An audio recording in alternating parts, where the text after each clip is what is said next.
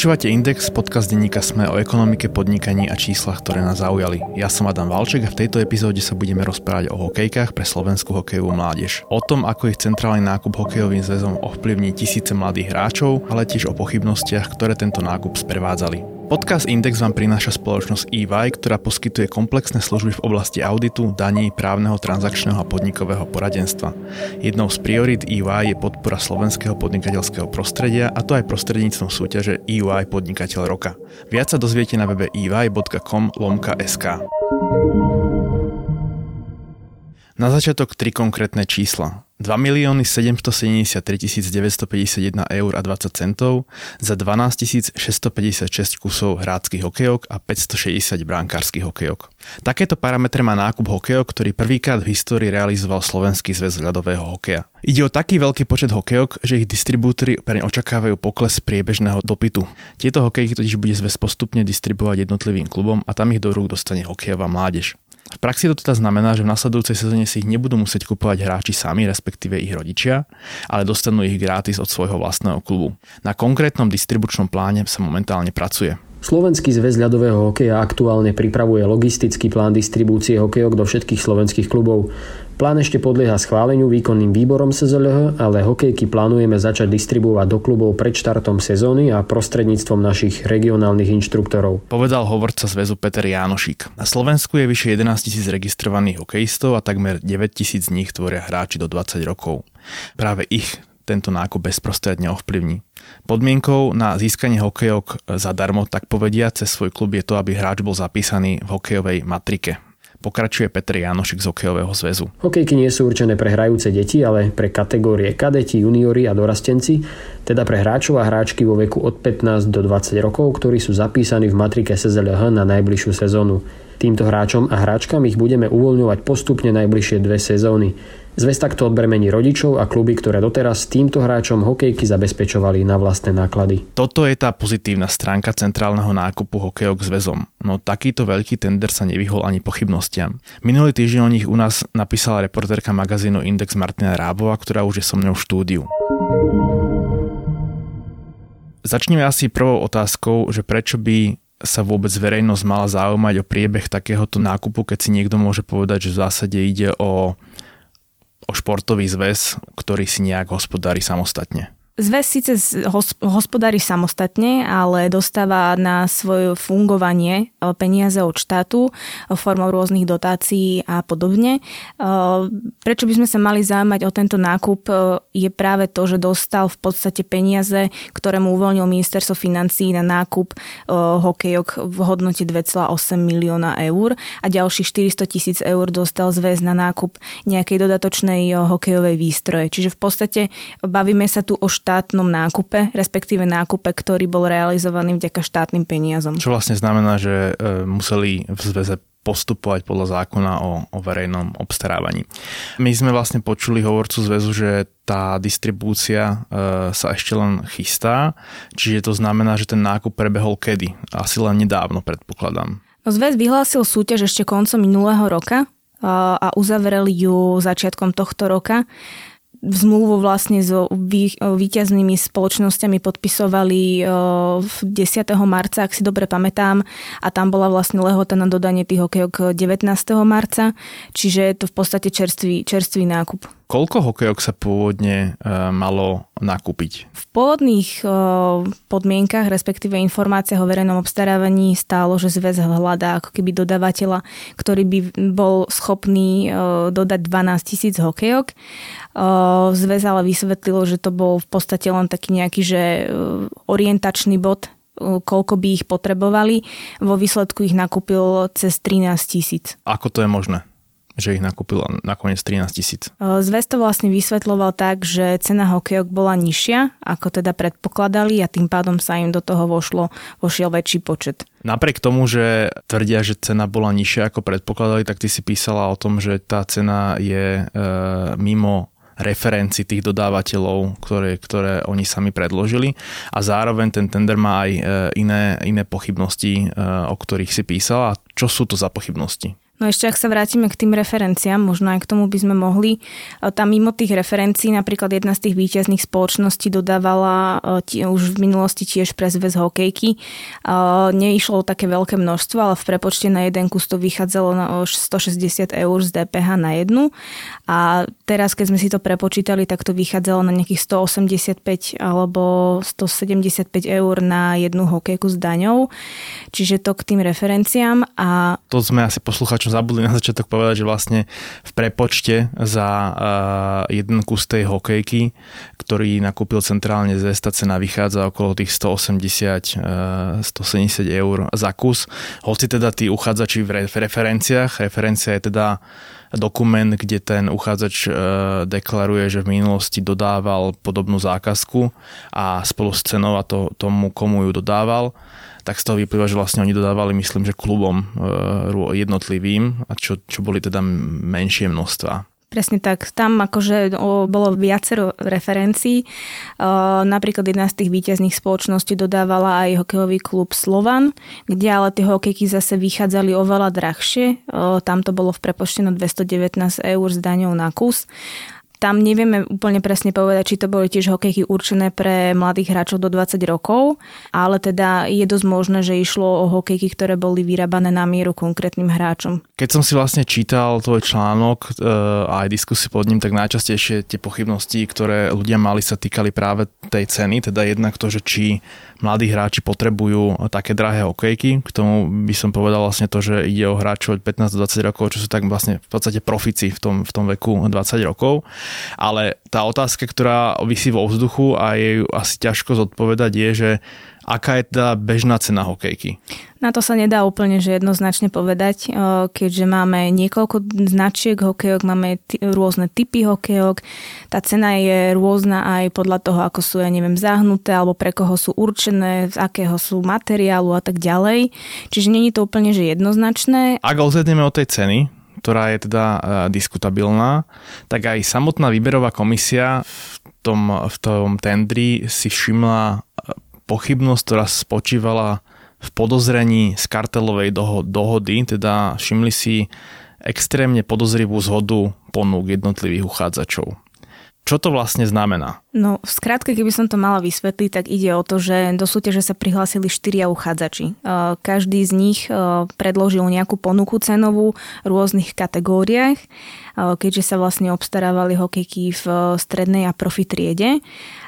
Lenže tieto cenové rozdiely, cenové rozdiely medzi tými štyrmi uchádzačmi boli veľké Nakoniec zostali v súťaži vlastne dvaja uchádzači, ktorí si tú zákazku rozdelili, len v ich prípade v podstate sa stalo to, že oni v 78%, ako to vlastne prepočítala výberová komisia, mali úplne zhodné ceny za jeden kus hokejky keď to mám pozrieť na, e, prepočiť, respektíve povedať na kusy, tak z 54 druhov hokejok mali zhodu v 42 e, cenových ponukách. A pokiaľ ide o tú zhodnosť e, ponúk, tak je vôbec iba to, že tie ponuky sú na 78% zhodné, dôkaz o tom, že tam mohlo dojsť k nejakému tzv. protisúdežnému konaniu, či nejakej kartelovej dohode?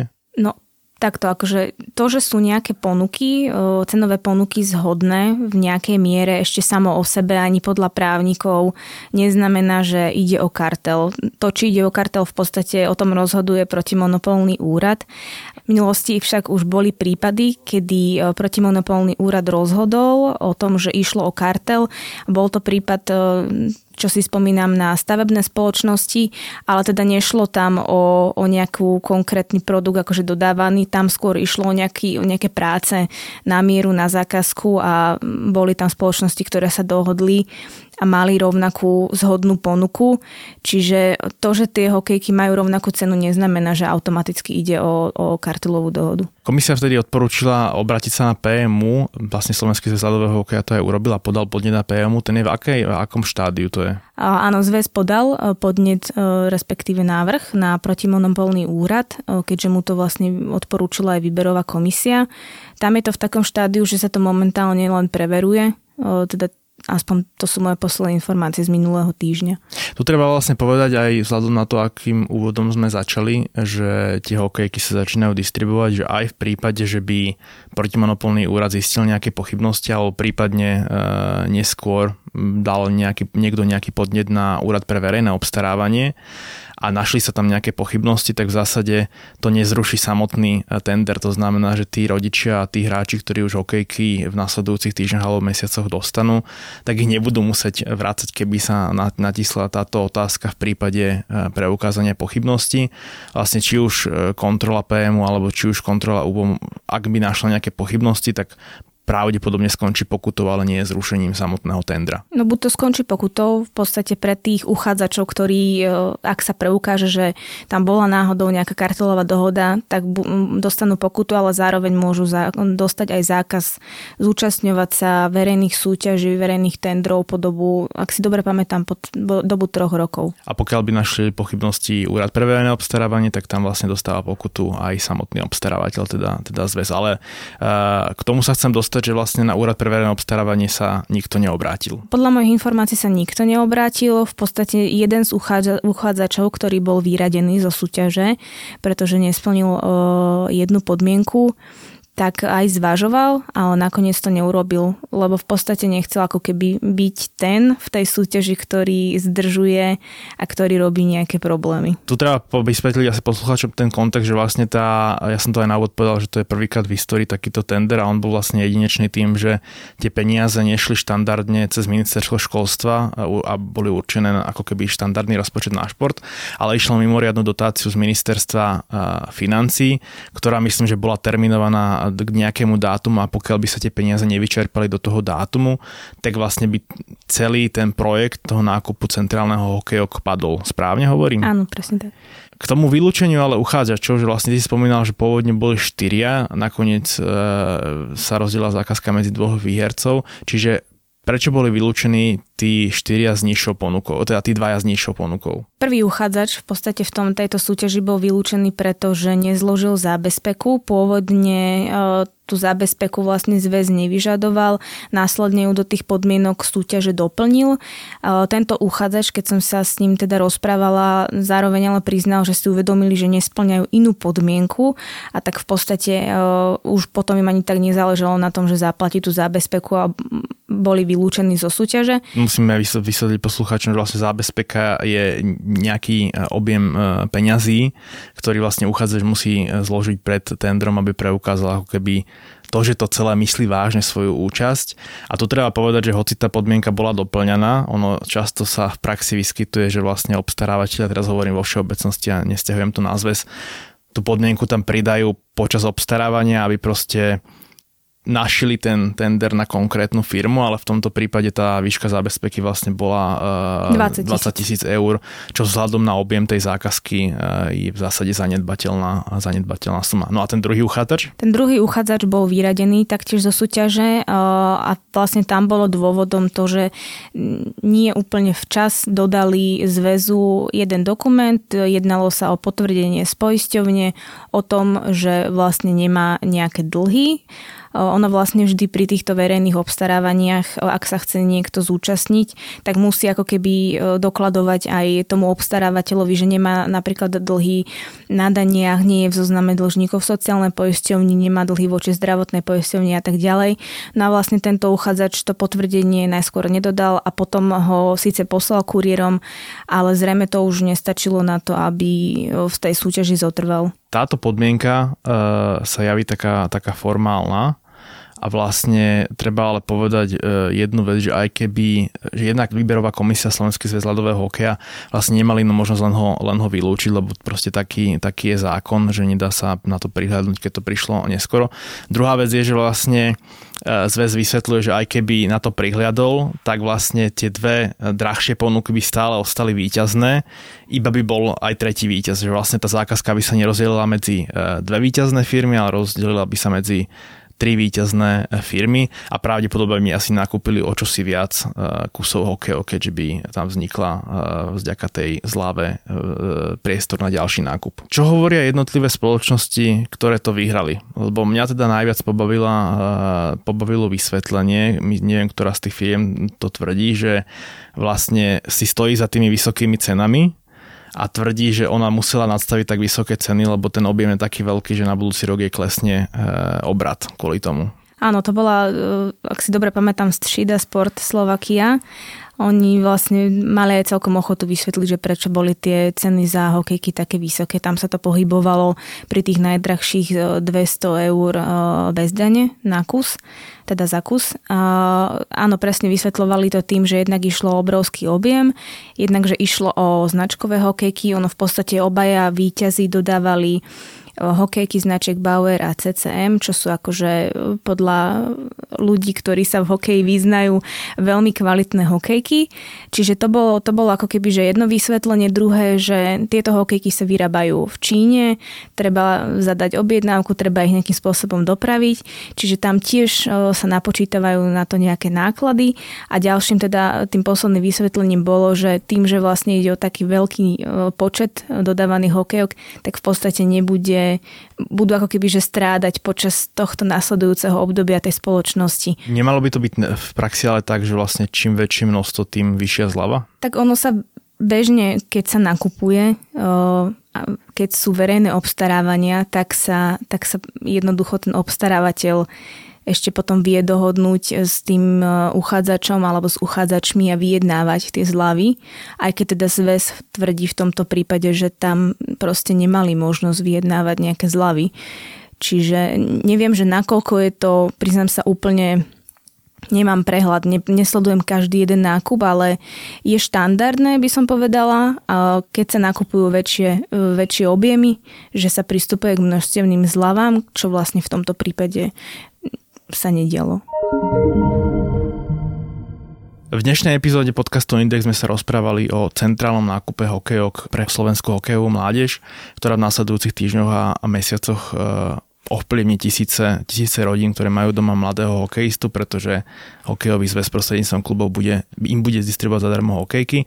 Rozprával som sa o tom so svojou kolegyňou Martinou Rábovou z magazínu eh, Index, ktorá o tejto téme pripravila dva články, ktoré analýzujú pochybnosti pri tomto centrálnom eh, nakupovaní Podcast Index vám prináša spoločnosť EY, ktorá poskytuje komplexné služby v oblasti auditu, daní, právneho, transakčného a podnikového poradenstva. Jednou z priorit EY je podpora slovenského podnikateľského prostredia a to aj prostredníctvom súťaže EY Podnikateľ roka. Viac sa dozviete na webe ey.com lomka.sk.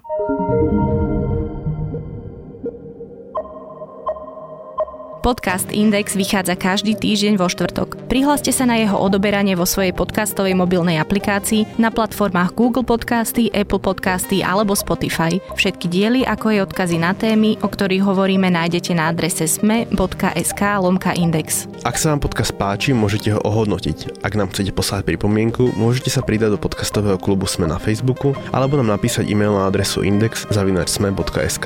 Na tvorbe podcastu Index sa podielal Matej Ohrablo. Moje meno je Nik- Nikola Bajánová. Ja som Adam Valček.